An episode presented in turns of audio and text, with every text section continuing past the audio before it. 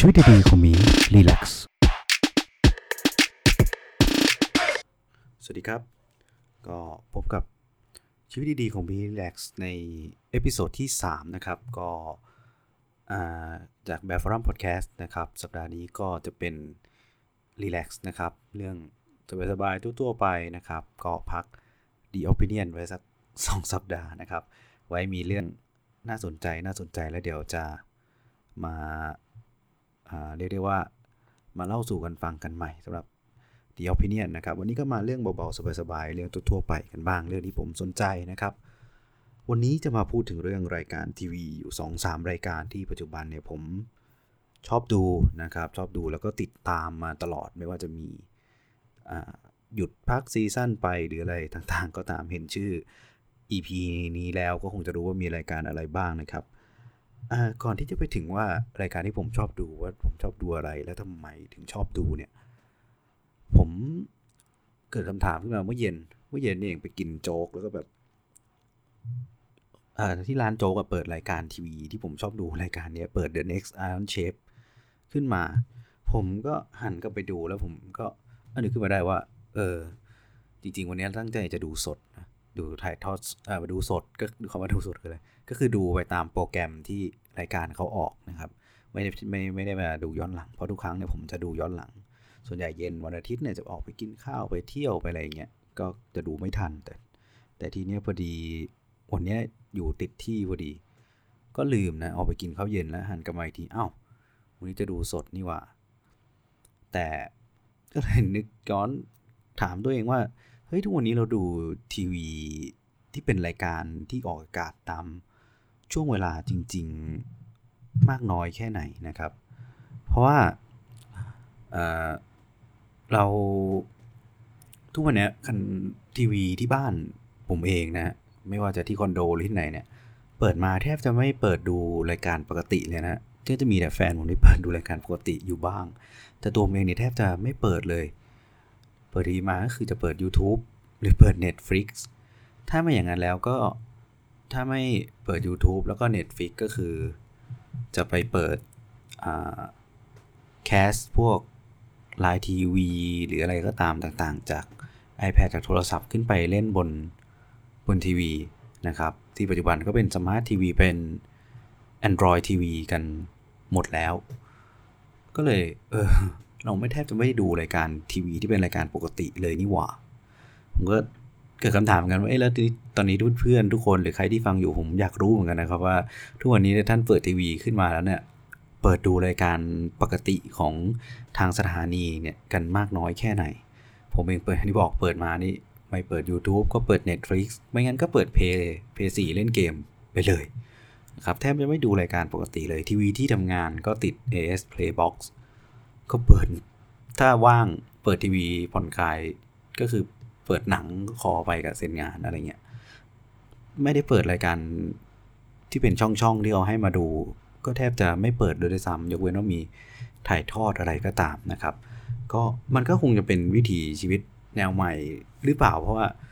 ดูย้อนหลังอะไรมันก็สะดวกกันเนาะไม่ต้องมาดูโฆษณาไม่ต้องมารอมาอะไร แต่อาจจะมันก็เป็นมันก็อาจจะไม่ได้อรรถรสที่ได้ดูพร้อมกันกับคนอื่นหรือเปล่าเหมือนต้องหลบ spoil ใช่ไหมต้องหลบ spoil นะครับ ทีนี้รายการที่ผมดูนะครับ ถ้าไม่นับพวกรายการทาง YouTube รายการทางทีวีที่ไม่ใช่ละครนะ ที่ก็มีเป็นช่วงๆ ไม่ใช่ละคร ไม่ใช่ซีรีส์ไม่ใช่พวกหนังที่ผลิตมาให้ดูอะไรเงี้ย ก็จะดูรายการที่เป็นเรียลิตี้ทำอาหาร ชอบดูมากเป็นคนชอบกิน ก็เลยชอบดูพวกรายการทำอาหาร ฉะนั้นรายการที่ชอบที่สุดแน่นอนผมว่าทุกคนก็น่าจะชอบรายการนี้เหมือนกันก็คือ Master Chef Thailand Master Chef Thailand เป็นรายการทำอาหารที่เอาโฮมคุกใช่ไหมครับ ก็คือเอาคนที่ไม่ใช่เชฟ ไม่ใช่กุ๊กในร้านอาหารเป็นคนทั่วๆไป มาแข่งขันทำอาหารกันแต่ละสัปดาห์คัดคนออกไปเรื่อยๆไปเรื่อยๆนะครับ ก็จะมีภารกิจ อันแรกก็จะอาจจะเป็น Mystery Box ใช่ไหมช่วงแรกเป็น Mystery Box เป็นวัตถุดิบปริศนาทำแข่งกันหาจานที่ดีสุดจานที่แย่ที่สุดใครจานที่ดีสุดก็รอดไปแข่งรอบต่อไปรอบต่อไปก็อาจจะแล้วแต่ว่าเป็น pressure test หรือเป็นวัดความอะไรนะ ความละเอียดและแม่นยำหรือวัดความคิดสร้างสรรค์ ก็ก็แล้วแต่รอบๆไปก็จะสลับกับการทำทีม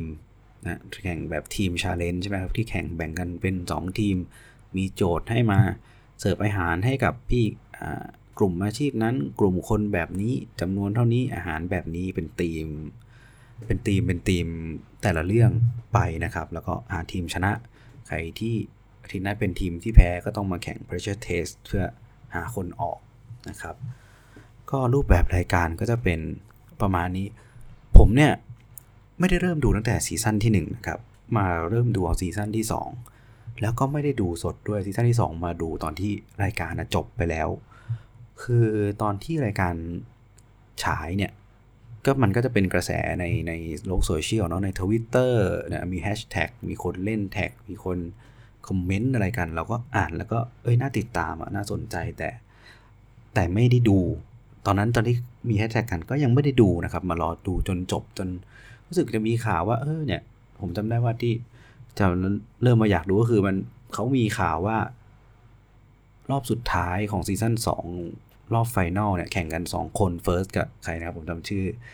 ผู้หญิงที่แข่งกับเฟิร์สไม่ได้ ก็คืออัดไว้ 2 เทป อัดผู้ชนะเอาไว้ 2 เทป อัดช็อตรับถ้วยไว้ทั้ง 2 คนเลย แล้วก็รู้พร้อมกันวันที่เทป on air ผมก็ เออ ก็น่าสนใจดีแล้วก็ รู้สึกว่าจะได้เปิดไปดูแวบๆหรือไงสักอย่างอะ่ะแล้วก็เลยมาเริ่มดูย้อนหลังตั้งแต่แรกของซีซั่น2 จนถึงตอนจบก็พบว่าเฮ้ยมันสนุกมากเลยนะมันสนุกเป็นการเล่นเกมกันที่แบบสนุกมากมันไม่ใช่เราได้เห็นความสามารถในการทำอาหาร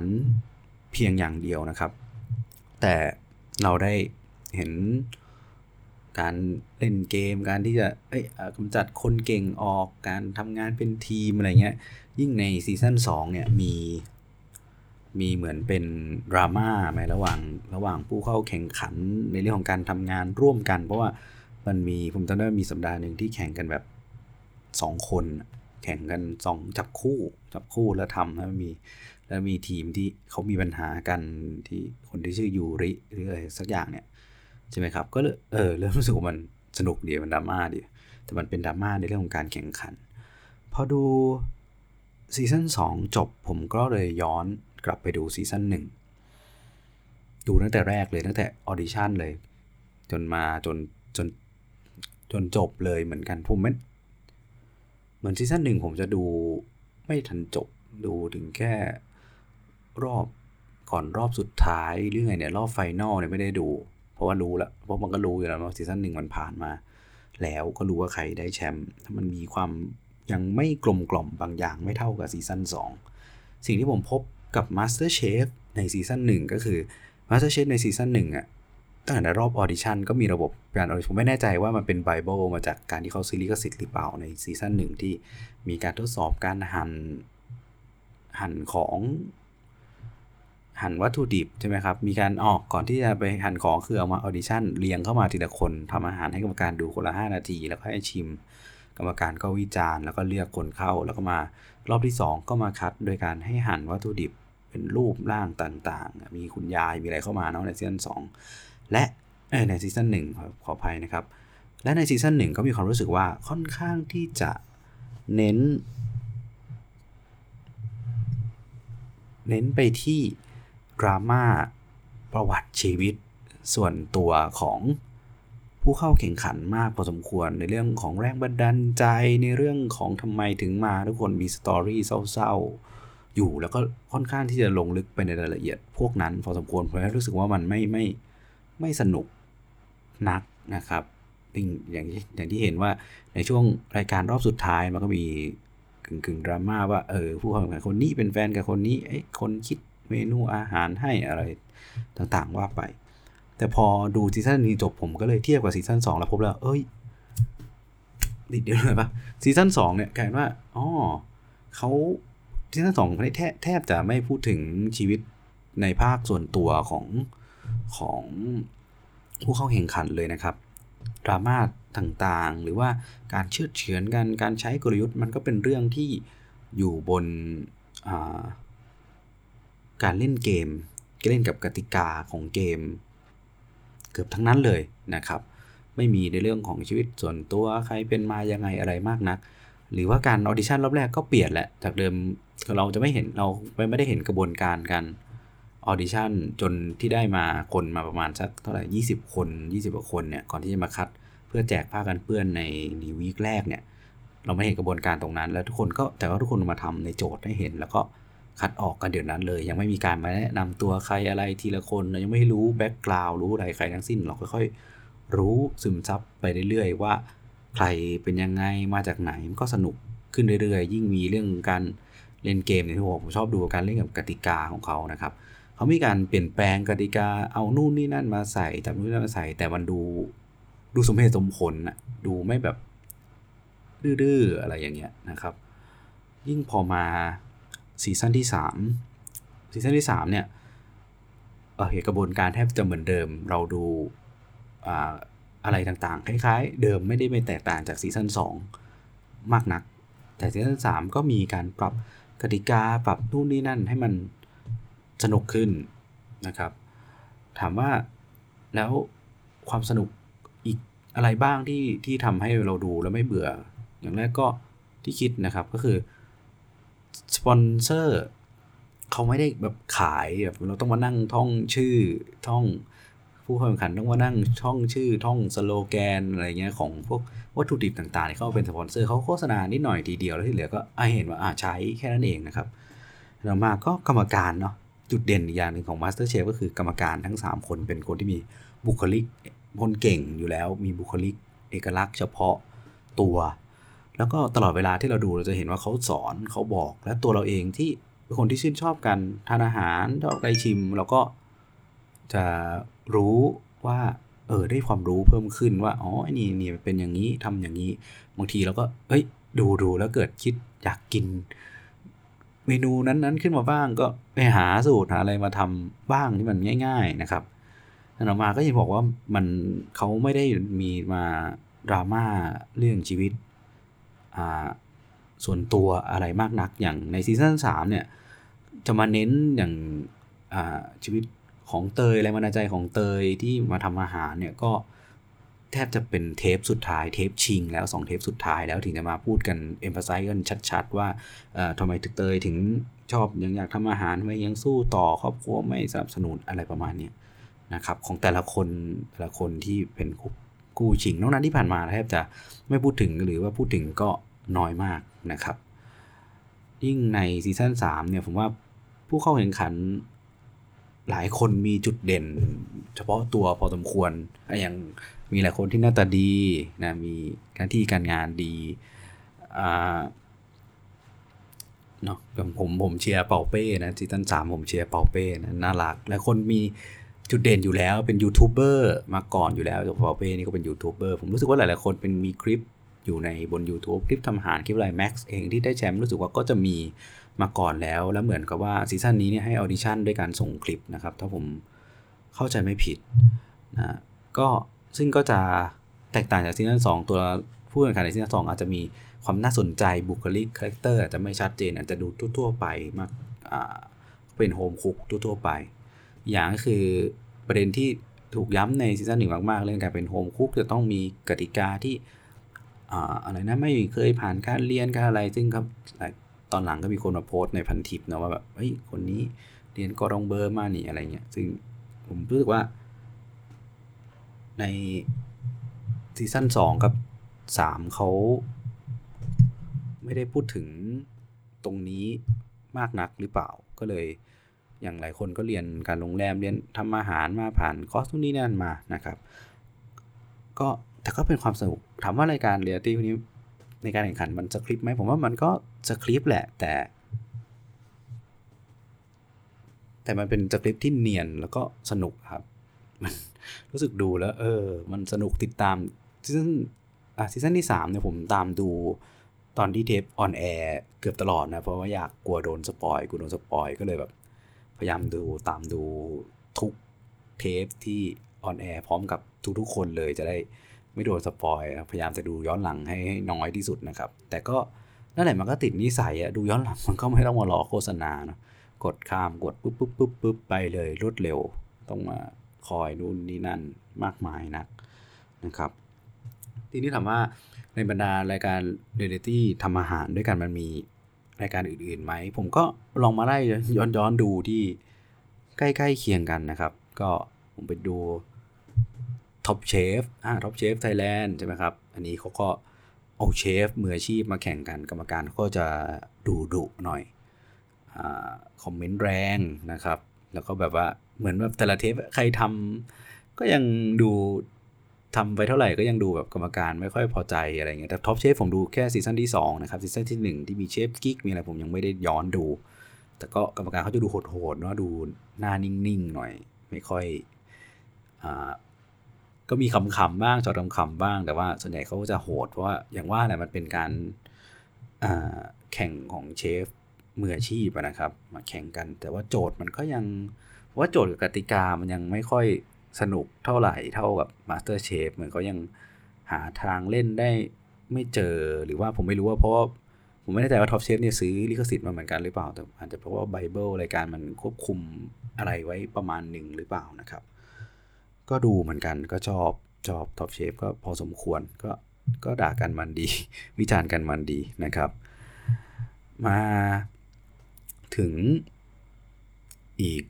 รายการหนึ่งที่ตอนนี้ที่ผมดูที่ผมเพิ่งพูดถึงไปว่าเมื่อเย็นเนี่ยผมตั้งใจจะดูสดเนาะแล้วก็ไม่ได้ดูนั่นคือ The Next Iron Chef หรือการค้นหาเชฟกระทะเหล็กคนถัดไปใช่ไหมครับเชฟกระทะเหล็กเนี่ยเป็นรายการที่มีมานานแล้วผมเองก็ไม่ค่อยต้องบอกไม่ค่อยได้ติดตามดูเท่าไหร่ดูเป็นเทปๆไปนะครับ ดูเป็นบางเทปที่มันขึ้นแนะนำมาใน YouTube ก็ดู แต่ไม่ได้ติดตามอะไรมากนักเพราะรู้สึกว่า ผมก็จะว่ารายการมันมีที่ญี่ปุ่นหรืออะไรประมาณนี้ครับ ผมวันนี้ไม่ชัวร์นะ แต่ว่าพอดูแล้วผมรู้สึกรูปรูปแบบรายการมันดู surreal ไปหน่อยครับ ดูแบบการ์ตูนการ์ตูนนิดๆเหมือนการประลองยุทธมี commentator มีงานตัดมีการตั้งชื่อเมนูที่ดูแบบ ผมรู้สึกว่ามันแปลกๆ มันจะจั๊กจี้หัวเอาหัวนิดๆนะครับ ก็เลยดูบ้างไม่ดูบ้างก็ดูที่น่าสนใจบางเป็นบางตอนนะครับ แต่ก็ถามว่าสนุกไหมก็ก็ก็สนุกดีนะครับ เพราะว่าเป็นการแข่งกันของเชฟสองคนที่เขาก็มีฝีมือเพราะนั้นอาหารที่ออกมาก็จะดีทั้งดูดีทั้งหน้าตาทั้งกระบวนการทำที่ยากอะไรอย่างเงี้ยแต่ว่าพอมามี The Next Iron Chef เนี่ยคือผมก็ไม่รู้เหมือนกันว่าเขาจะมีรายการนี้นะครับ เพราะว่าบริษัทคนผลิตรู้สึกว่าเป็นบริษัทเดียวกับที่ทำ Master Chef ใช่ไหมก็ ตอนแรกก็ไม่รู้ว่าเอ้ยเขาคิดขึ้นมาเองหรือว่าอะไรทำไมรูปแบบรายการมันก็คล้ายๆนะมีกลิ่นอายของ Master Chef พอสมควรยิ่งกรรมการเนี่ยมีคนจาก Master Chef มาถึง 2 คนก็คือคุณอิงใช่ไหมครับกับเชฟเอียน แต่พอดูแล้ว เออ เหมือนกันรายการแทบจะเดินตามความสำเร็จของ Master Chef เลยถึงแม้รายการเขาก็ซื้อลิขสิทธิ์มาเหมือนกันนะครับ The Next Iron Chef อ่ามีกลิ่นอายความ surreal แบบ ไอรอนเชฟอยู่พอสมควรเป็นการประลองยุทธอะไรใช่ไหมเขาพยายามจะทำให้คล้าย ๆ สังเวียนใช่ไหมของไอรอนเชฟแต่ว่า The Next Iron Chef เรายังไม่เจอท่านประธานสันติใช่ไหมมา Allez cuisineไม่มีช็อตแบบนั้น แต่ก็ยังมีคุณตั๊กมีคุณได๋อะไรเงี้ยแต่ก็กลิ่นอายมีกลิ่นอายของไอรอนเชฟสมควร แต่ก็แนวทางที่เดินการคอมเมนต์การเล่นโจทย์ผมว่ามันคล้ายกับมาสเตอร์เชฟ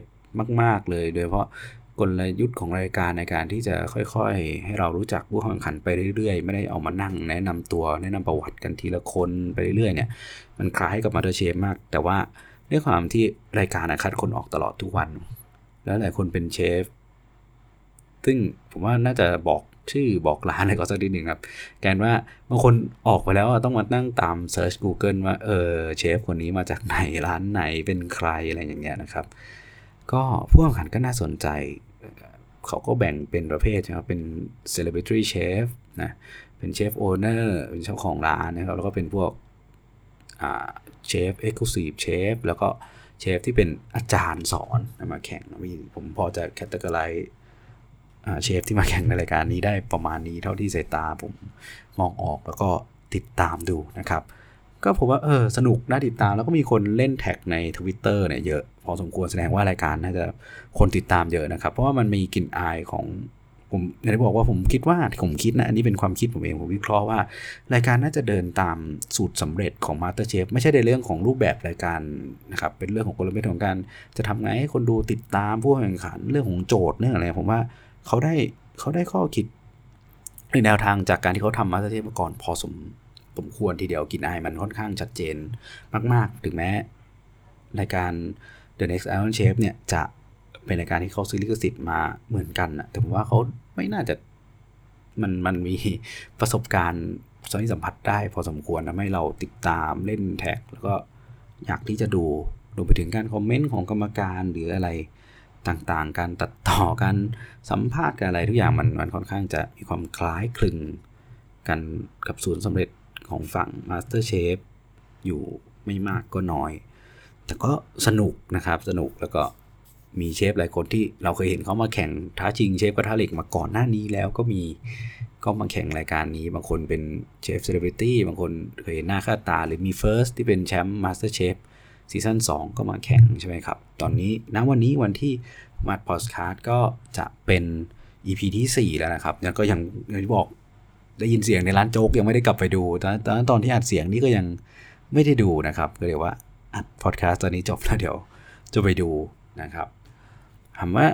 เหมือนกันรายการพวกนี้สคริปต์บ้างไหมผมว่ามันก็ต้องมีบ้างแหละ แต่เขาเนียนอะแล้วมันก็สนุกจริงๆยิ่งเป็นเรื่องที่เราสนใจเราชอบดูก็ยิ่งแบบเออบางทีดูก็อยากรู้ว่าเชฟคนนี้ทำงานที่ไหนจะไปลองชิมอาหารของเขาบ้างอะไรเงี้ยเออเหมือนเหมือนเวลาเราดูมาสเตอร์เชฟเราเห็นเป่าเป้อยากกินอาหารเป่าเป้บ้างไม่ใช่แซวเล่นนะครับ ก็อะก็เป็นรายการที่ผมดูอยู่ทุกวันนี้นะครับ ก็คือ The Next Iron Shape นอกนั้นแทบจะไม่ได้ได้ดูเลยนะครับ ก็ทุกวันนี้ก็จะดูดูรายการวิทยุอ่าของเอทามอย่างจันช็อกโลก ก็จะจันช็อกโลกพุททอพุทโธใต้โต๊ะทำงาน เป็นสามรายการบังคับที่ดูอยู่ทุกวันนี้ที่จะก็ไม่ได้ดูสดเหมือนกันนะ ก็ดูย้อนหลัง แล้วก็บักผมมักจะดูรายการพวกนี้คือฟังเสียงตอนขับรถ เพราะว่าผมเวลารู้สึกว่าขับรถไปแล้วฟังเพลงบางทีก็เบื่อเบื่อ ก็จะชอบฟังพวกรายการทอล์กฟังพอดแคสต์ฟังเนี่ยแหละพูดทอพูดโทกับจันช็อกโลกสองรายการนี้ฟังได้ แต่ใต้โต๊ะทำงานเนี่ยฟังด้วยหูอย่างเดียวไม่ได้ เพราะเป็นรายการที่ต้องใช้ประสาทตาในการดูด้วยนะครับ ถ้าจะดูนะครับอะมาอีกหนึ่งรายการที่ผมติดตามดูอยู่เหมือนกันในช่วงนี้ แล้วกำลังแข่งขันกันอยู่นะครับ เป็นเรียลิตี้เหมือนกัน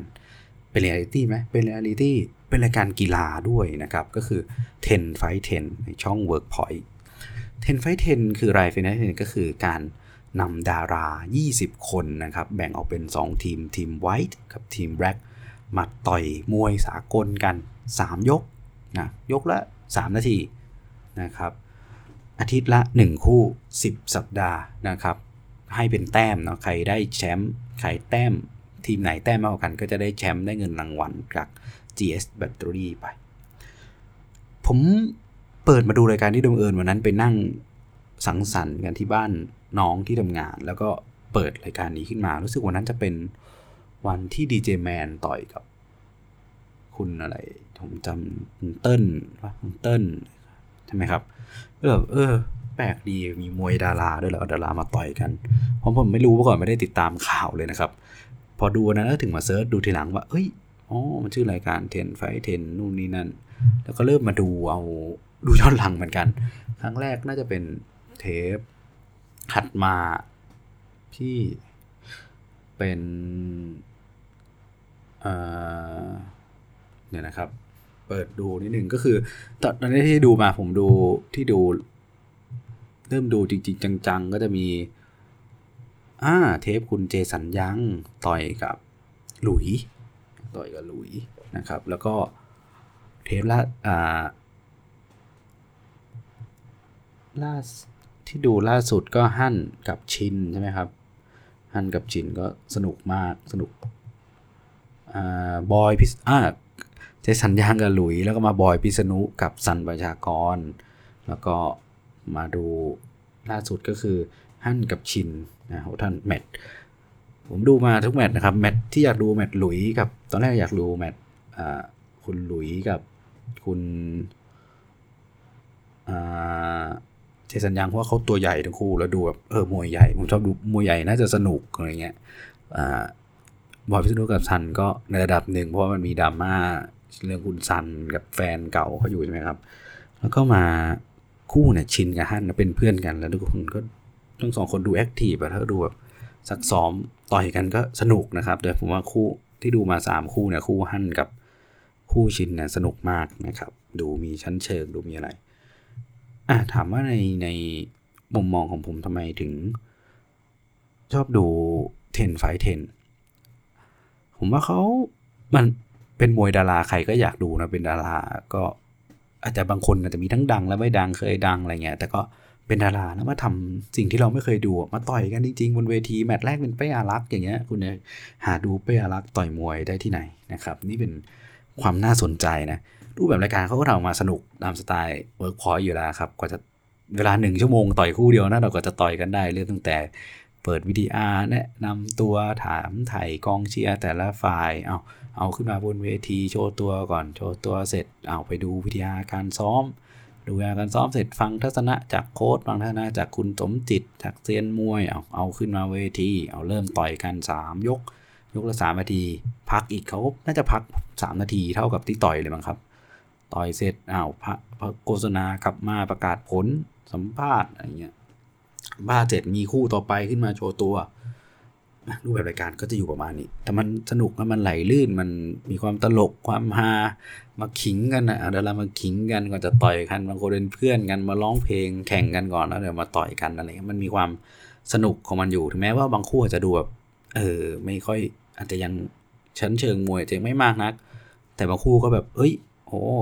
เจ๋งเลยก็ก็มีอันนี้เป็นความสนุกอย่างหนึ่งของของรายการนะครับอ่าแล้วก็ต้องบอกอย่างอย่างผมเนี่ยปกติ ผมดูกีฬาแต่ผมก็ไม่ดูมวยนะ เวลามีถ่ายทอดสดมวยก็ไม่ได้เปิดมาดูนะเป็นรู้สึกว่าเป็นกีฬาที่ไม่ไม่ไม่ได้ชอบดู อาจจะดูเวลามีต่อยโอลิมปิก อาจจะดูบ้างเพราะมันมวยโอลิมปิกมันรวดเร็วมันต่อยกันไม่นานเนาะไม่กี่ยกมวยสากลสมัครเล่นแต่แบบมวยสากลทั่วไปอะสิบยกสิบสองยกไม่ดูมวยไทยนี่ไม่ไม่ดูเลยไทยไฟก็ไม่ได้ดูนะครับ แต่ว่าพอเออมามามามวยดาราเงี้ยก็ดูแล้วก็สนุกโค้ชทั้งสองทีมก็ทีมขาวก็เป็นทีม White ก็เป็น แมทธิวดีนนะครับก็เป็นเจ้าของค่ายมวยอยู่แล้ว แล้วส่วนทีม Black เนี่ยก็จะเป็นอองตวนปินโตนะอดีตนักมวย Thai Fight นะครับ ยิ่งสนุกก็คือระหว่างดูเกมเราก็จะได้ยินนะเขาจะติดไมค์ไว้ที่โค้ชทั้งสองทีมด้วยที่พี่เลี้ยงของทั้งสองฝั่งเราก็จะยินเวลาเขาโค้ชก็จะเปิดเสียงเวลาที่เขาโค้ชนักมวยให้เราให้ผู้ชมได้ยินด้วยนะครับ ผมไม่แน่ใจว่าผู้ชมในสนามมาได้ยินไหมแต่ว่า ผู้ชมทางบ้านอาจจะได้ยินที่ที่เขาโค้ชนักมวยนะครับสำหรับโปรโมเตอร์ในรายการนี้ก็เป็นคุณเจเจตรินนะครับ ความสนุกของของรายการเนี้ยที่ผมวิเคราะห์ออกมาได้ก็คือเอเป็นรายการเรียลิตี้ดารา ปกติรายการเกมโชว์อะถ้าเป็นเกมโชว์เรารู้แล้วเกมโชว์เนี่ยเป็นสคริปต์เราก็ทำนู่นนี่นั่นไป แต่มันจะมีหลายรายการที่เป็นเรียลิตี้ดาราดารามาจับดารามาทำนั่นทำนี่ ซึ่งผมต้องยอมรับตัวว่าบางทีเราก็ดูแล้วเราก็ไม่รู้ว่าเอ้ยที่เขาทำออกมาเขาทำจริงๆหรือมันเป็นแสดงมันเซตหรือไม่เซตยังไงใช่ไหมครับ ไม่รู้แหละว่าจะเป็นทำอะไรนู่นนี่นั่นนั่น แต่พอมันมาเป็นเทนไฟเทนคุณจะซ้อม หรือไม่ซ้อมตามที่วิทีอาร์ที่คุณออกมาพูดมาขิงกันหรือเปล่าไม่รู้อะแต่สุดท้ายคุณต้องมาต่อยกันบนเวทีจริง ๆ ใช้ชั้นเชิงมวยที่คุณมีจริง ๆ ให้ผู้ชมทางบ้านเห็นกันจริง ๆ เจ็บจริงๆน็อกกันจริง ๆ อะไรอย่างเงี้ย ซึ่งมันสุดท้ายมันมาต้องมาทำกันจริง ๆ บนเวทีถ่ายทอดสดให้ทุกคนดู ซึ่งมันเซตไม่ได้แล้วนะตรงนั้นครับมันเซตมันสคริปต์ไม่ได้แล้วมันไม่ใช่มวยปั้ม WWE นะ มันเป็นมวยสากลใช่ไหมมันเห็นอยู่แล้วมันเห็นมันเห็นเห็นกันนะครับ ทีนี้มันความสุขมันอยู่ตรงนี้แหละว่า เออเราจะได้เห็นชั้นเชิงมวยได้เห็นจิตใจ ได้เห็นพละกำลังร่างกาย เห็นการออกการเล่นกีฬาจริง ๆของนักแสดงตรงหน้า ซึ่งมันเป็นกีฬาที่นอนต้องใช้ใจใช้แรงใช้สมองนะแล้วต้องผ่านการฝึกซ้อมมันไม่เหมือนมวยมันมันมันจะเป็นคนอารมณ์กับการดูบอลช่องสาม เออบอลดาราช่องสามเลยมันเป็นเป็นเป็นคนละอารมณ์กันเลยนะครับ ก็มันเลยเป็นความสนุกของมันก็อยู่ตรงเนี้ยแหละที่ว่าเออมันไฟท์มันขึ้นมาเจอกันจริง ๆ บนเวทีด้วยสมองด้วยกำลังของตัวเองด้วยใจของตัวเองจริง ๆ แล้วก็หลายคนก็เป็นมวยอะมันก็ดูสนุกดูแบบเอ้ย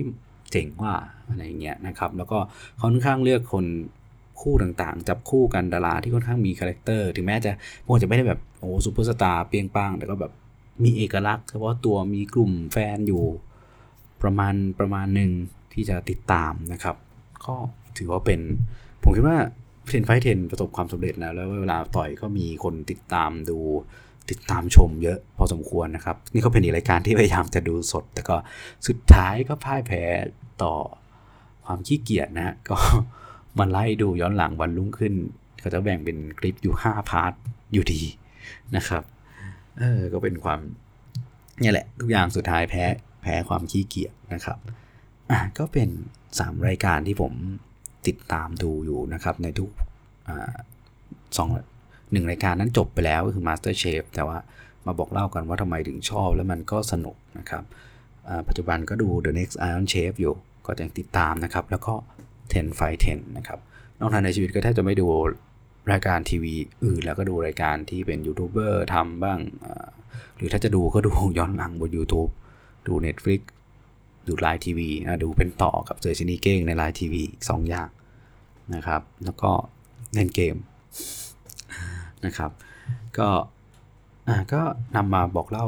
สู่กันฟังเบาๆสบายๆสักประมาณนี้นะไม่ไม่ไม่ยาวมากนะครับ ประมาณจะครึ่งชั่วโมงละตอนนี้ก็ผ่านมาครึ่งชั่วโมงแล้วก็อยากจะ ใครที่มีอะไรที่อยากจะพูดคุยกันนะครับ ก็ติดต่อพูดคุยกันเข้ามาได้นะครับ ที่เพจอ่า b a f o r u m podcast อ่าขอโทษครับเพจ b a f o r u m นะครับ facebook.com slash b a f o r u m b e a r f o r u m นะครับ หรือสามารถพูดคุยกันได้ที่ Twitter ของ b a f o r u m podcast นะครับ ก็คือ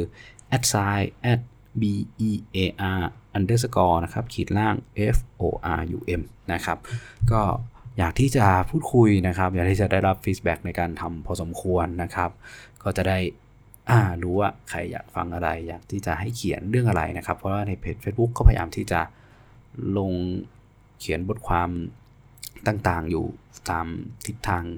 โลกทิศทางกระแสต่างๆ ที่เป็นมาเป็นไปนะครับรวมไปถึงเรื่องอาวุธเรื่องอะไรต่างๆ พวกนี้ด้วย อยากจะทำพอดแคสต์ที่พูดเรื่องอาวุธ โดยเฉพาะ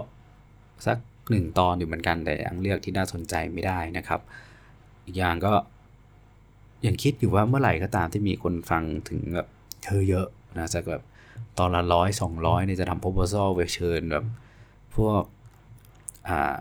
อย่างเพจไทยอัมฟอสเนี่ยมาคอลแลบกันในในพอดแคสต์หน่อยจะได้มาฟังความคิดนะครับ ได้มาฟังทัศนะ ต่อในเรื่องของอาวุธยุทโธปกรณ์เทคโนโลยีทางทหารทั้งหลายนะแล้วก็ความสัมพันธ์ระหว่างประเทศด้วยนะครับ ซึ่งมันเกี่ยวเนื่องเกี่ยวพันกันแยกกันไม่ออกหรอก ก็อยากจะเผื่อจะได้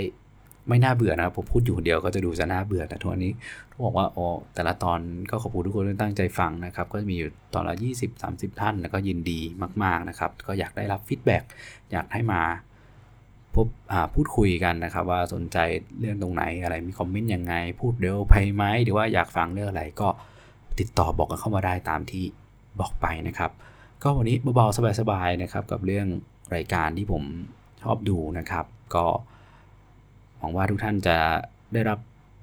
ความสนุกสนานได้รับเรื่องผ่อนคลายหรือว่าไปติดตามดูกันได้ตามรายการที่ผมบอกนะครับ ก็วันนี้ลาไปก่อนครับ สวัสดีครับ